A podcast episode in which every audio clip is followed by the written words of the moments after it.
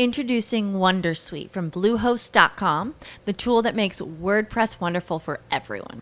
Website creation is hard, but now with Bluehost, you can answer a few simple questions about your business and goals, and the Wondersuite tools will automatically lay out your WordPress website or store in minutes. Seriously.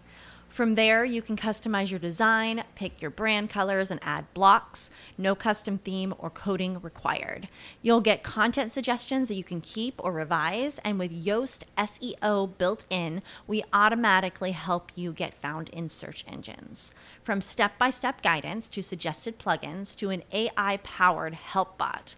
Our built in tools make WordPress wonderful for everyone. Maybe that's why Bluehost has been recommended by WordPress.org since 2005. Whether you're a beginner or a pro, you can join over 2 million Bluehost users. Go to bluehost.com slash Wondersuite. That's bluehost.com slash Wondersuite. Ciao a tutti e benvenuti su Digital Innovators, il podcast eh, di Catobi. Io sono Tommaso e oggi parleremo di un tema che, anzi più di un tema che sono spesso dibattuti, eh, spesso li ritroviamo, li rincontriamo costantemente nei nostri feed, spesso purtroppo non sono, diciamo così, eh, temi troppo eh, diciamo così, eh, parlanti o meglio non vengono comunque esplicate nella, nella, nella, massima trasparenza, un po' per mancanza di conoscenza, un po' ovviamente per, per logiche stesse di, di, di, mercato. E quello che cercheremo di fare oggi con due ospiti eh, eccezionali è proprio sfatare alcuni di questi miti attorno al concetto sostanzialmente di performance ma anche di eh, growth. Insieme a me quest'oggi abbiamo Chiara e Gabriele, eh, lascio a te parola Chiara per, per presentarti e grazie ovviamente per essere qui con noi. Eh, grazie innanzitutto a voi del, dell'invito, è sempre un piacere partecipare eh, chi sono? Super in breve, eh, mi definisco brand marketing manager e content creator. Se mi avete probabilmente visto, sentito, mi avete visto sul canale YouTube di Semrush perché ho gestito il mercato italiano di Semrush per oltre 4 anni, adesso invece non sono più in Semrush, eh, ma continuo a fare le stesse cose che facevo prima e quindi aiutare brand sia di aziende piccole che di aziende grandi a migliorare la propria presenza online, soprattutto grazie al content marketing e appunto alla creazione di contenuti interessanti e che possono essere insomma un po' carini, un po' frizzanti per le persone che si sono un po' rotte di questo marketing un po' statico. esattamente, esattamente, grazie Chiara. E Gabriele, che insomma in realtà avete già avuto modo di, di conoscere anche insomma, in, in, altre, in altre occasioni in Catovi. Gabri, a te la parola. Grazie Tommaso. Eh, sì, effettivamente già bazzico un po' Catobi da un po' di tempo.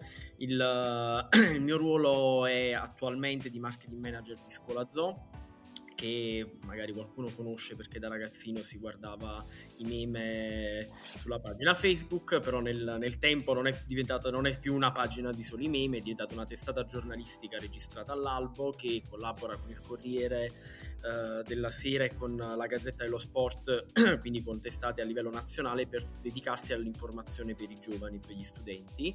E in parallelo è anche un tour operator di mh, viaggi per studenti perché rientra un po' nella mission generale del gruppo a cui appartiene Scolazzo che sarebbe One Day eh, all'interno della quale c'è un altro brand altrettanto noto che sarebbe We Road ehm, che appunto poi è verticalissimo scop- nelle nuove scoperte de- nei viaggi intercontinentali. Quello che sostanzialmente faccio attualmente per Scolazzo è appunto il coordinamento del team marketing Uh, sia dal punto di vista contenutistico che dal punto di vista di performance e dati, uh, ma uh, sostanzialmente ho un background un po' ibrido perché appunto vengo dal giornalismo e vengo da, da tutt'altro pianeta. Poi so, mi sono votato quello a, al mondo della comunicazione lato contenuto e poi gradualmente nelle agenzie mi hanno iniziato a chiamare sempre di più per la parte di gestione del, del media e ormai eh, faccio un po' di tutto. Quindi sono uno di quei full stack che uno ha paura sempre a chiamare perché dice ma questo fa di tutto, non è possibile, sarà un fuffarolo. Ora non mi hanno ancora eh, detto di esserlo, però magari, magari lo pensano, non lo so. Comunque, ehm, sono contento che affrontiamo un po' di queste tematiche appunto da sfata- da, di miti da sfatare, anche perché veramente parlando con le agenzie con cui ci interfacciamo eh, tutti i giorni, con consulenze che vado facendo qua e là, eccetera, eccetera, e anche con uh, la mia un po' carriera parallela come docente nelle università, quello che mi rendo conto che uh, veramente gira tantissima disinformazione su delle tematiche che invece chi lavora tutti i giorni in questo settore sa benissimo essere delle, delle emerite menzogne. Diciamo. Esatto, e partiamo subito nello sfatare con una rapidissima domanda che, eh, diciamo così, poi si innesca in quello che sarà un tema molto più ampio che, di cui poi tratteremo insieme a voi, ma insieme anche a Paolo e a Matteo durante la plenaria appunto del Q1 di, di Catobi, che tra l'altro insomma eh, eh, vi ricordo che a breve ovviamente poi riceverete comunicazione. E cominciamo subito con una domanda molto molto veloce, ma che anche qui voglio dire è, è, racchiusa una buzzword importantissima. Domanda che abbiamo fatto anche a Matteo appunto e a Paolo.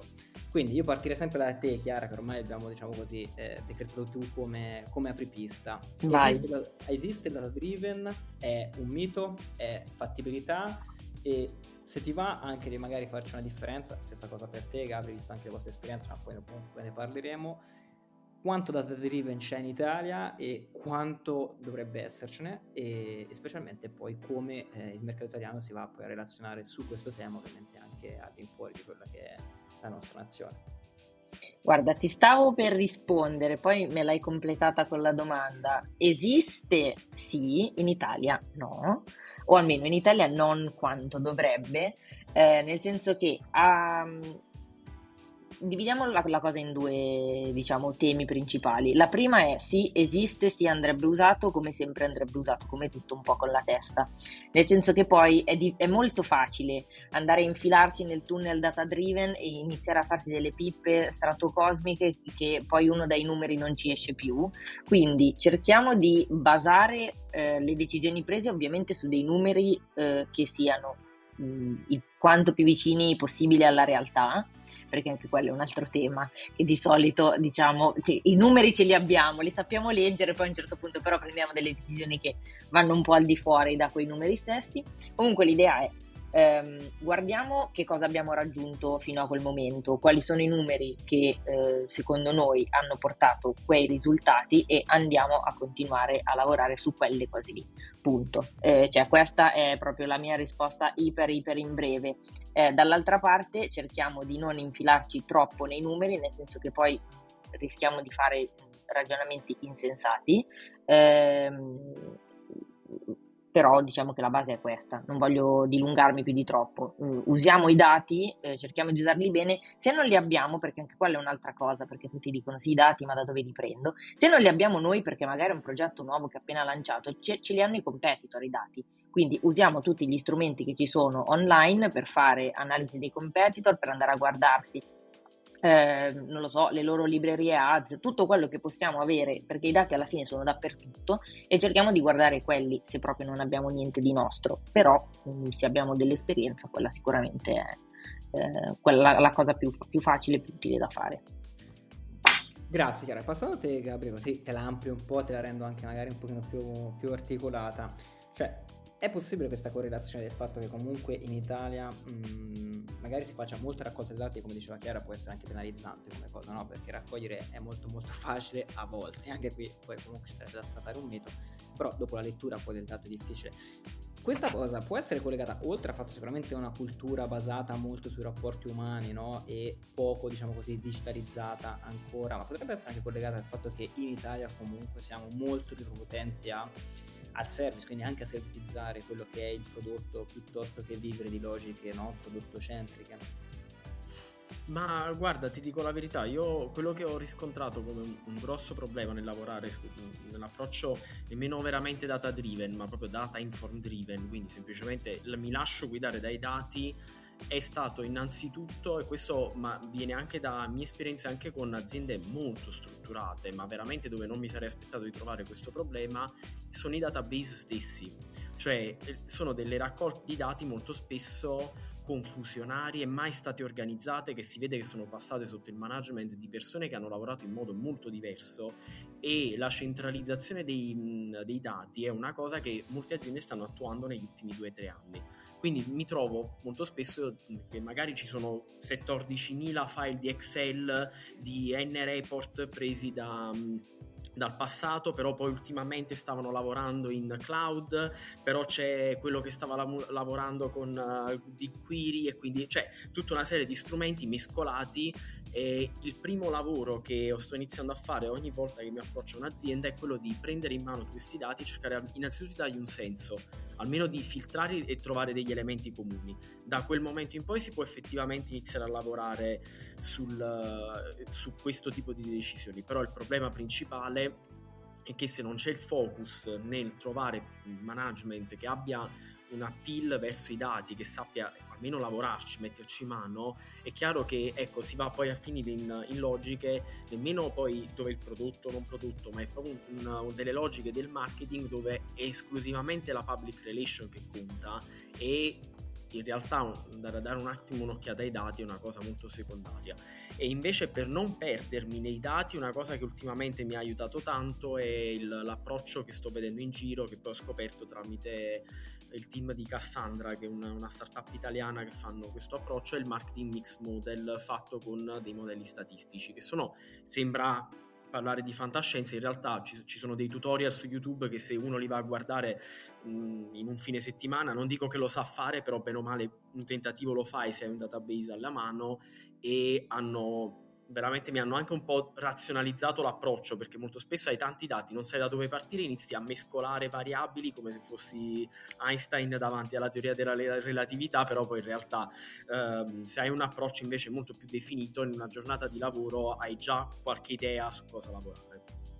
Concordo pienamente, scusami, volevo anche aggiungere che eh, soprattutto su questa cosa dei modelli di attribuzione. È un casino andare a lavorare se eh, ci sono persone che hanno deciso che eh, i modelli di attribuzione sono diversi, però per, per, lo stesso canale. E quindi tu non sai, ok, ma last click, ma quell'altro invece ha fatto first, quell'altro invece ha fatto first, last. Cioè, eh, bisogna cercare soprattutto, come diceva eh, giustamente Gabriele, eh, di andare a strutturi, stru- strutturare, no, strutturare basta, sì, eh, quello che abbiamo perché veramente rischia di essere un casino gigantesco andare a infilarsi a capire eh, come gli altri hanno concepito questa idea.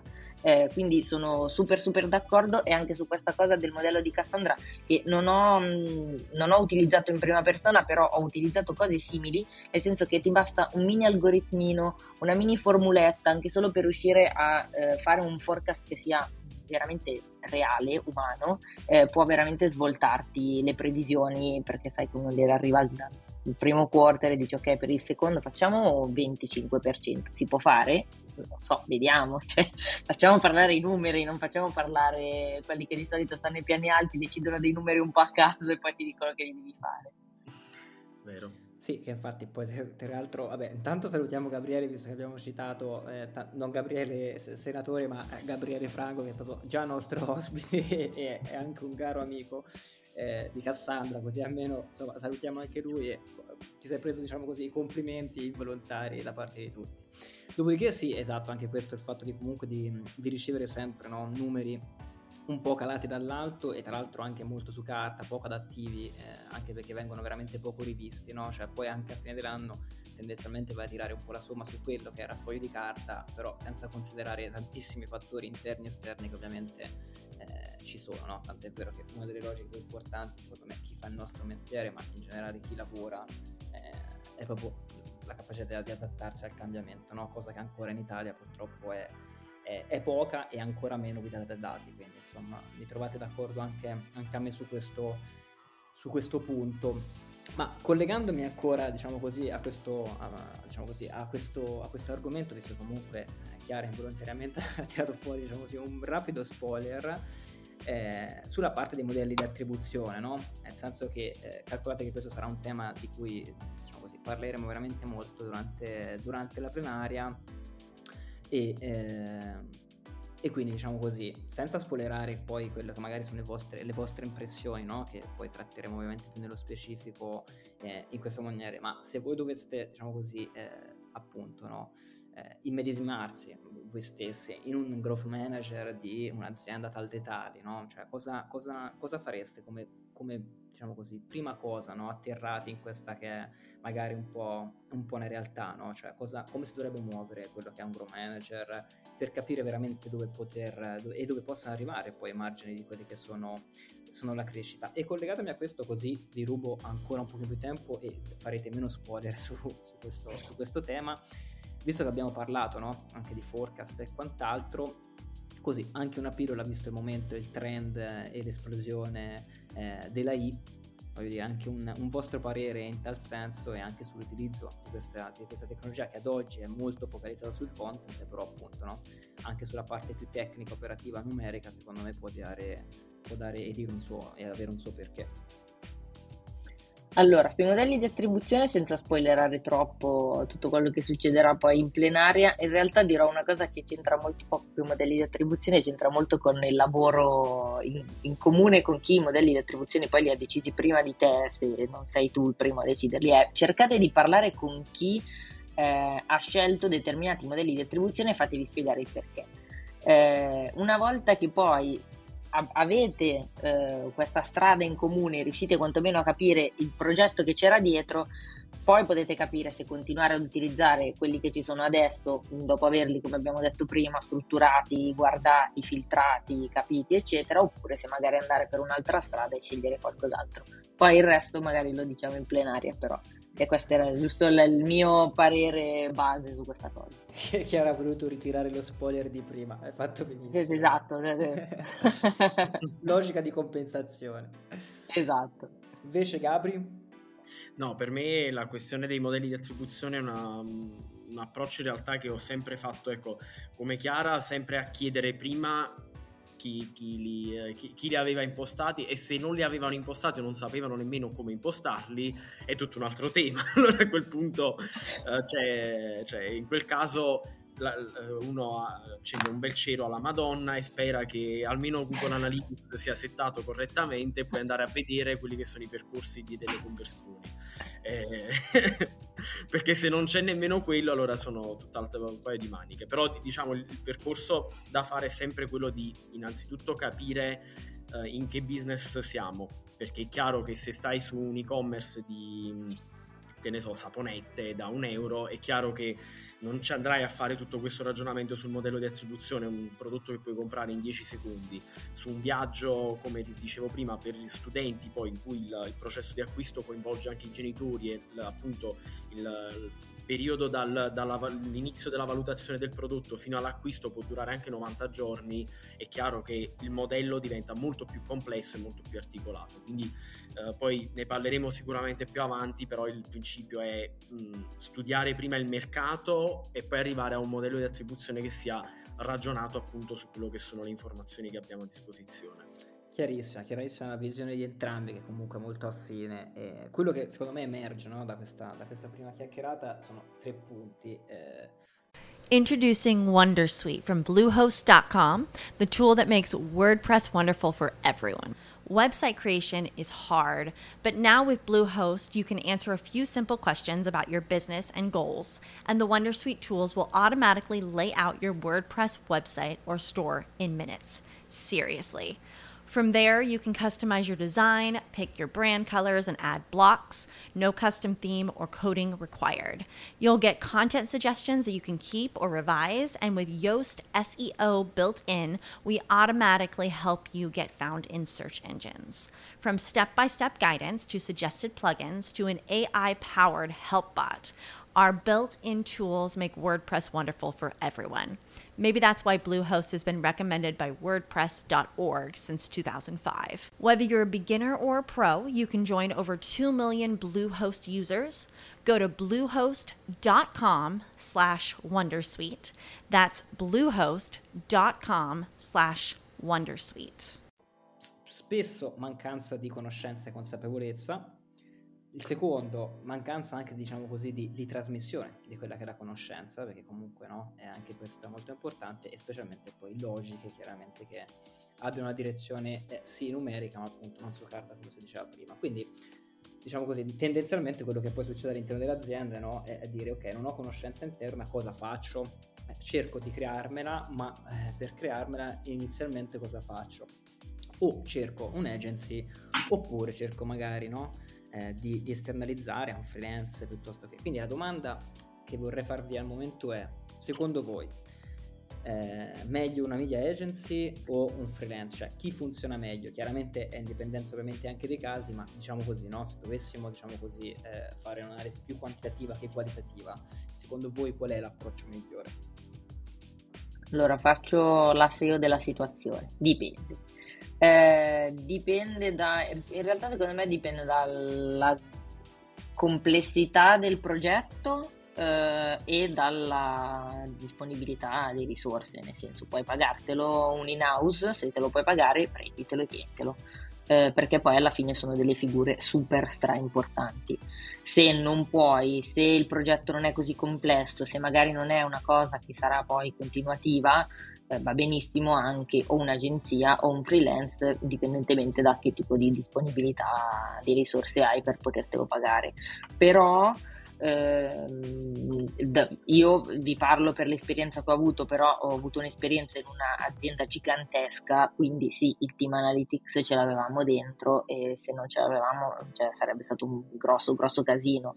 Eh, sto seguendo un paio di progetti piccolini, sto seguendo un e-commerce di vino, non serve cioè nel senso Google Analytics ti dice tutto, Google Analytics e Google Ads ti dicono già tutto quello che devi sapere per andare a gestire una roba minuscola con dei budget che non sono particolarmente grandi. Poi se ci sono dei ragionamenti un po' più complessi da fare, allora sì, secondo me ha più senso andare a spendere tanto in risorse. Chiarissimo. Sì, eh, io ho vissuto la, la, l'esperienza da entrambi i lati, sono stato sia freelance sia dentro un'agenzia la verità dei fatti è che appunto dipende sempre un po' dalla misura del business che uno ha di fronte.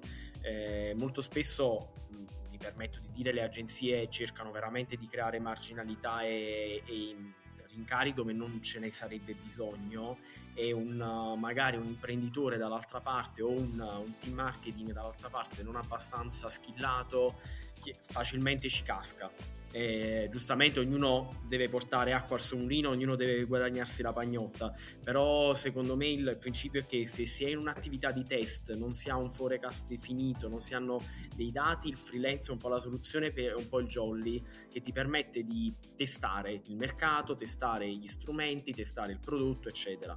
Una volta che si hanno a disposizione dei risultati interessanti di crescita, magari sì, posso portare l'esempio di Skin First, che è un, un, brand su cui ho lavorato tanto proprio nel 2020 quando ci fu la pandemia, che avevano cominciato veramente con budget, budget molto ridotti e uh, strumenti al minimo, erano letteralmente la founder e il suo compagno che faceva parte di administration e uh, si rivolsero inizialmente a un freelance, poi a un'agenzia, poi hanno iniziato a internalizzare, adesso sono arrivati all'internalizzazione con agenzie anche a supporto, cioè è una crescita che deve avvenire per tasselli purtroppo, tranne che tu abbia invece un finanziamento perché sei una startup con un grosso investimento alle spalle, allora a quel punto internalizza e mettiti direttamente alla prova, però sono casi particolari appunto e dipendono sempre un po' dalla misura del, del budget che hai a disposizione per iniziare.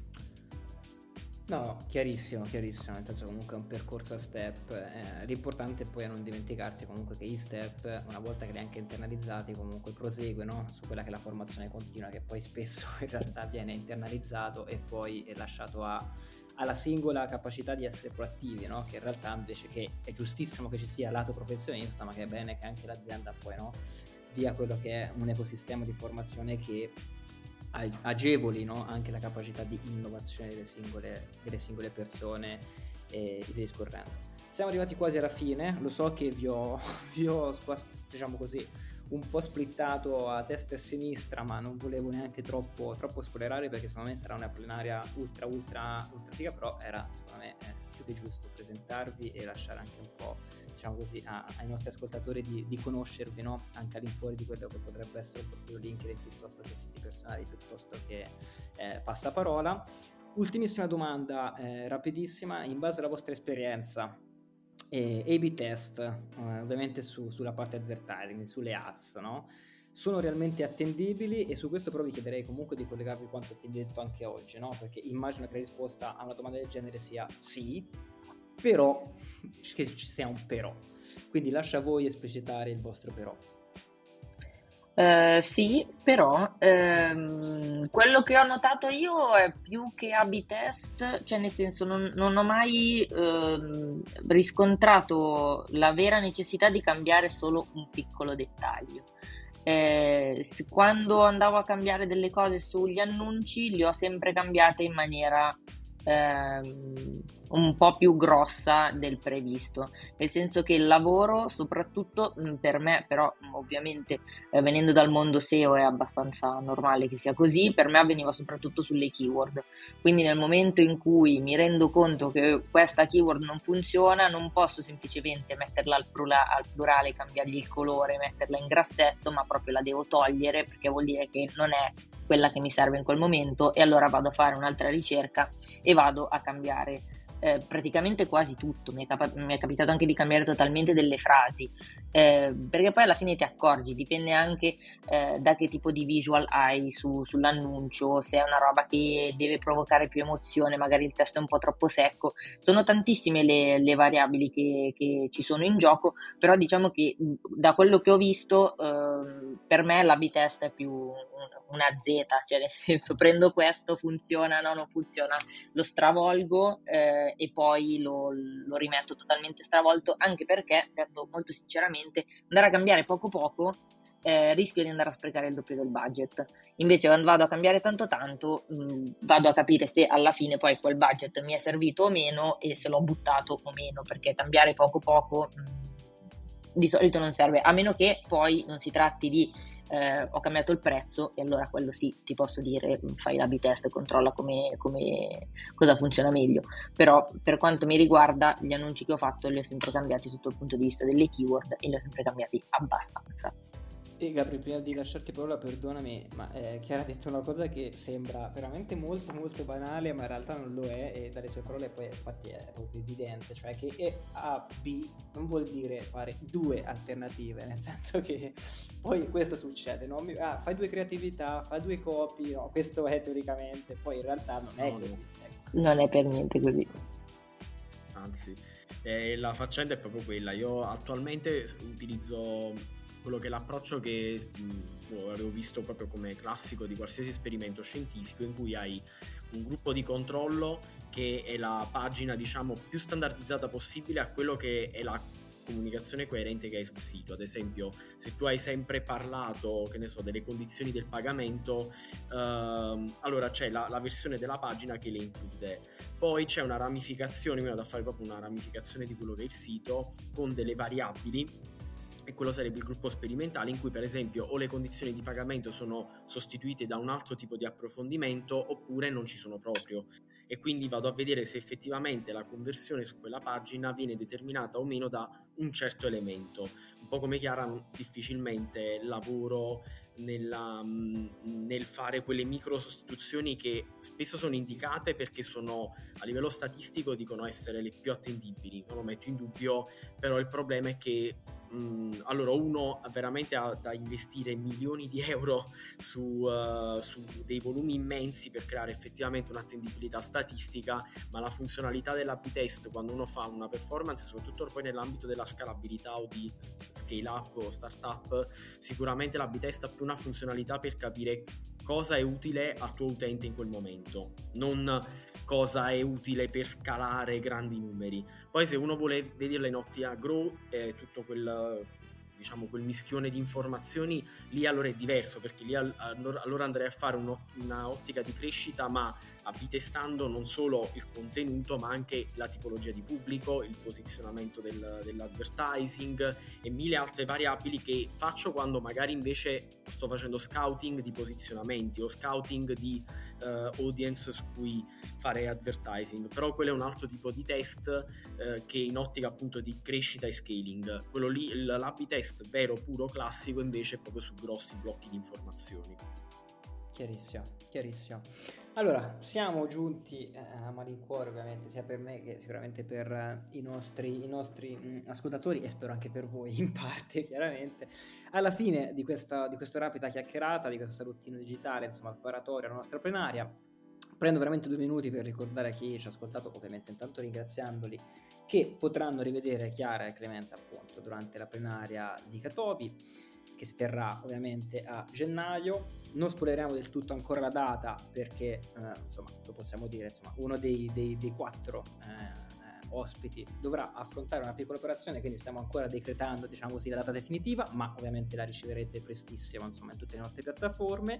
E in queste chiaramente potrete ascoltare ovviamente la, la, questa intervista, ovviamente sia lato voice su tutte le piattaforme, insomma a cominciare da Spotify. E poi troverete anche tutta la parte ovviamente di, di trascrizione all'interno di, di Catopium, che è il nostro il nostro eh, blog all'interno del Remax, la nostra newsletter lunedì mattina alle 9 e, e, ovviamente i nostri profili social. Cosa dire? Chiara, Gabriele, grazie mille veramente per la vostra presenza, per le, per le risate, ma anche per eh, diciamo così, tutto la, il contenuto e, e, la vostra voglia di condivisione dietro, questa, dietro questi sorrisi. Vi aspetto veramente a braccia aperte durante la plenaria, tra l'altro grazie per aver citato anche questo ulteriore invito e vi aspettiamo ovviamente di nuovo qui quando volete. Grazie Tommy. Grazie. Ciao a tutti. Grazie per aver ascoltato Digital Innovators, il podcast di Katobi. Se vuoi recuperare le altre puntate, le trovi all'interno di tutte le piattaforme podcast gratuite. E se ti piace quello che raccontiamo, non dimenticare di iscriverti al nostro Remarks. Alla prossima! With the Lucky Land slots, you can get lucky just about anywhere. This is your captain speaking. Uh, we've got clear runway and the weather's fine, but we're just going to circle up here a while and uh, get lucky. No, no, nothing like that. It's just these cash prizes add up quick. So I suggest you sit back, keep your tray table upright, and start getting lucky. Play for free at LuckyLandSlots.com. Are you feeling lucky? No purchase necessary. Void where prohibited by law. 18 plus terms and conditions apply. See website for details.